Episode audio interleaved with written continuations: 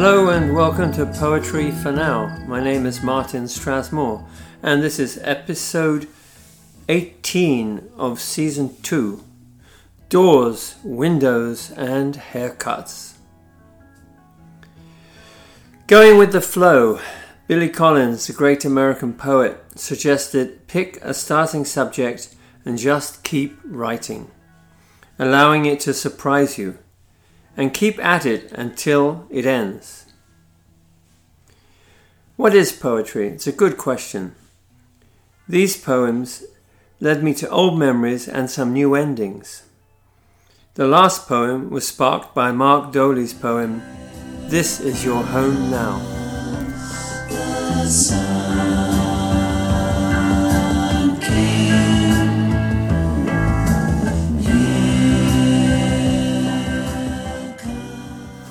Doors. I notice we have different doors. Some slide into pockets, some swing outwards, some swing inwards, awkwardly blocking me into a small space. Some doors open both ways, depending where I'm coming from or going to. So now I wonder if the same doors open up new ideas for some and block others from moving forward, becoming a prison for the mind. Just as for some, a challenge opens up opportunities, while others see an insurmountable problem. What is the key? Where is the key? To create a way forward, to keep growing and offering. I had a key to a safe deposit box, but the bank closed, so now the box is empty. I put all those precious papers and paper clips and the odd collection of supposedly valuable paraphernalia into an old brown plastic Samsonite briefcase under the bed, hoping that we would be able to grab it as we ran out of the smoke. Until I realized that the only things of value in the old briefcase are the gold DuPont cigarette lighters that do not work, and that my father used to sell to very rich smokers who frequented Harrods.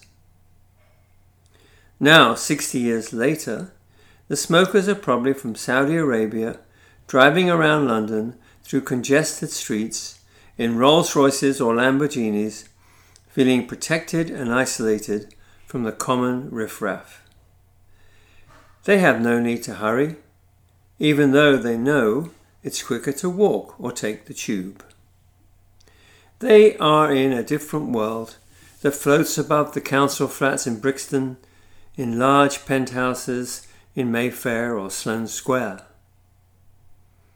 How different from the days 60 years ago when I rode two buses, 16 and 124, across London to school at Sloane Square, wearing my bright green Eton House blazer with the red cross on the pocket and my only pair of shiny grey wool pants, until the day the sadistic headmaster beat me with a hard black leather baton for a forgotten sin. I was not alone to be punished and go home with black and blue bruises on my buttocks. Eventually, justice was done as the sadist was removed, sent to a dungeon in the Tower of London, where the beefeaters guarded the doors, keeping the human and animal rats out of society. Yes, back to doors.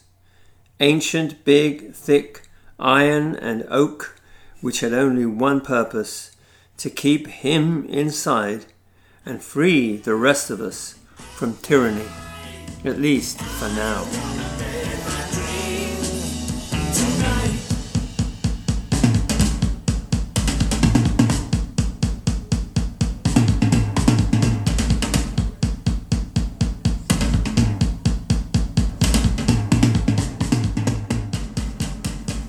Windows.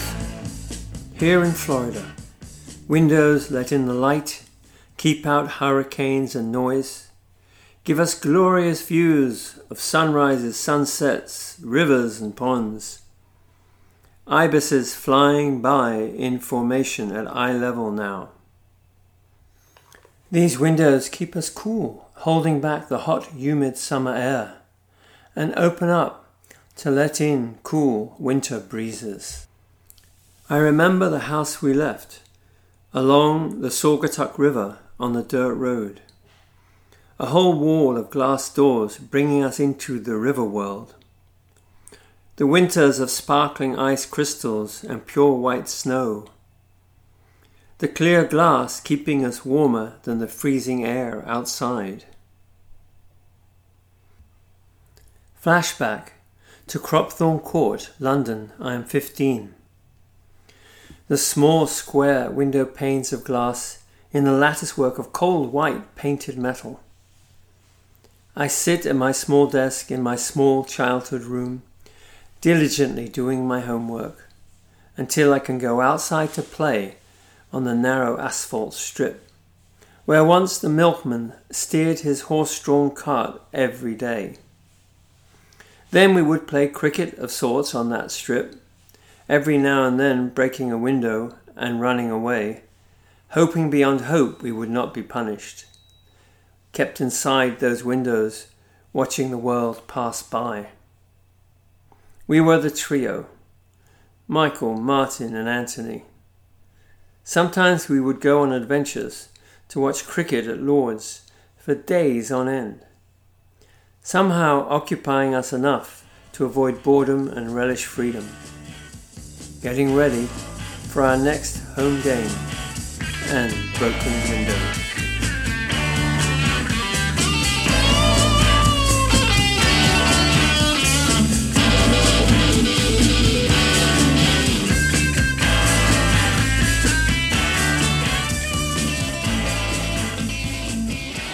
The haircut with no barber.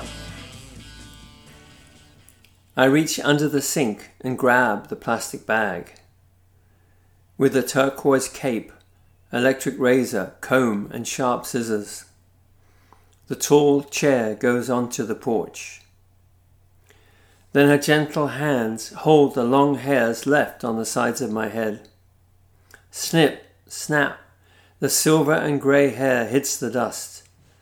Probably to be used later by birds lining their nests. Now the tug on my inherited bushy eyebrows, I fear, may disappear completely or become lopsided, but she always stays even. I emerge with well-balanced hair and eyebrows. This has happened for over 37 years. Whenever my ears disappear under an unruly tangle, or I am deemed unkempt. Less times than the fingers on a healthy hand, someone else has cut my hair since we got married. Twice it has been a simple shave, almost to the skull. The first traumatic time, egged on by our daughter in Sydney, Australia. Another time, an old guy special in Albuquerque, New Mexico, in a true barber shop, before I got slathered with oil in my Panchakarma treatment. I have grown to appreciate that clean, fresh feeling of a completely shaved and shiny scalp. With so few hairs left on top, there's not much to lose. My memories of English haircuts. The pudding basin cut in Clifton Gardens, the John Lennon look around the university in Manchester.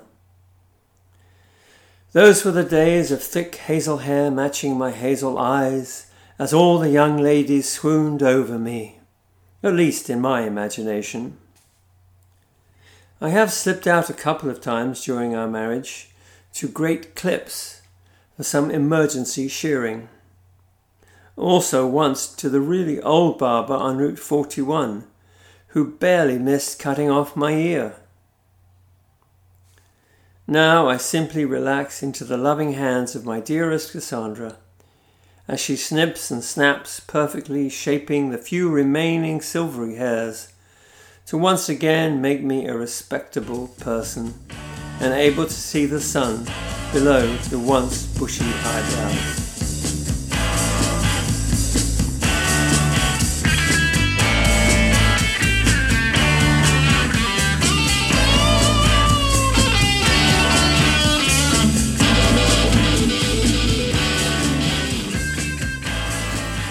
Just in case you didn't get it from the poems, I was born and brought up in London, England, and moved here to the US to go to graduate school.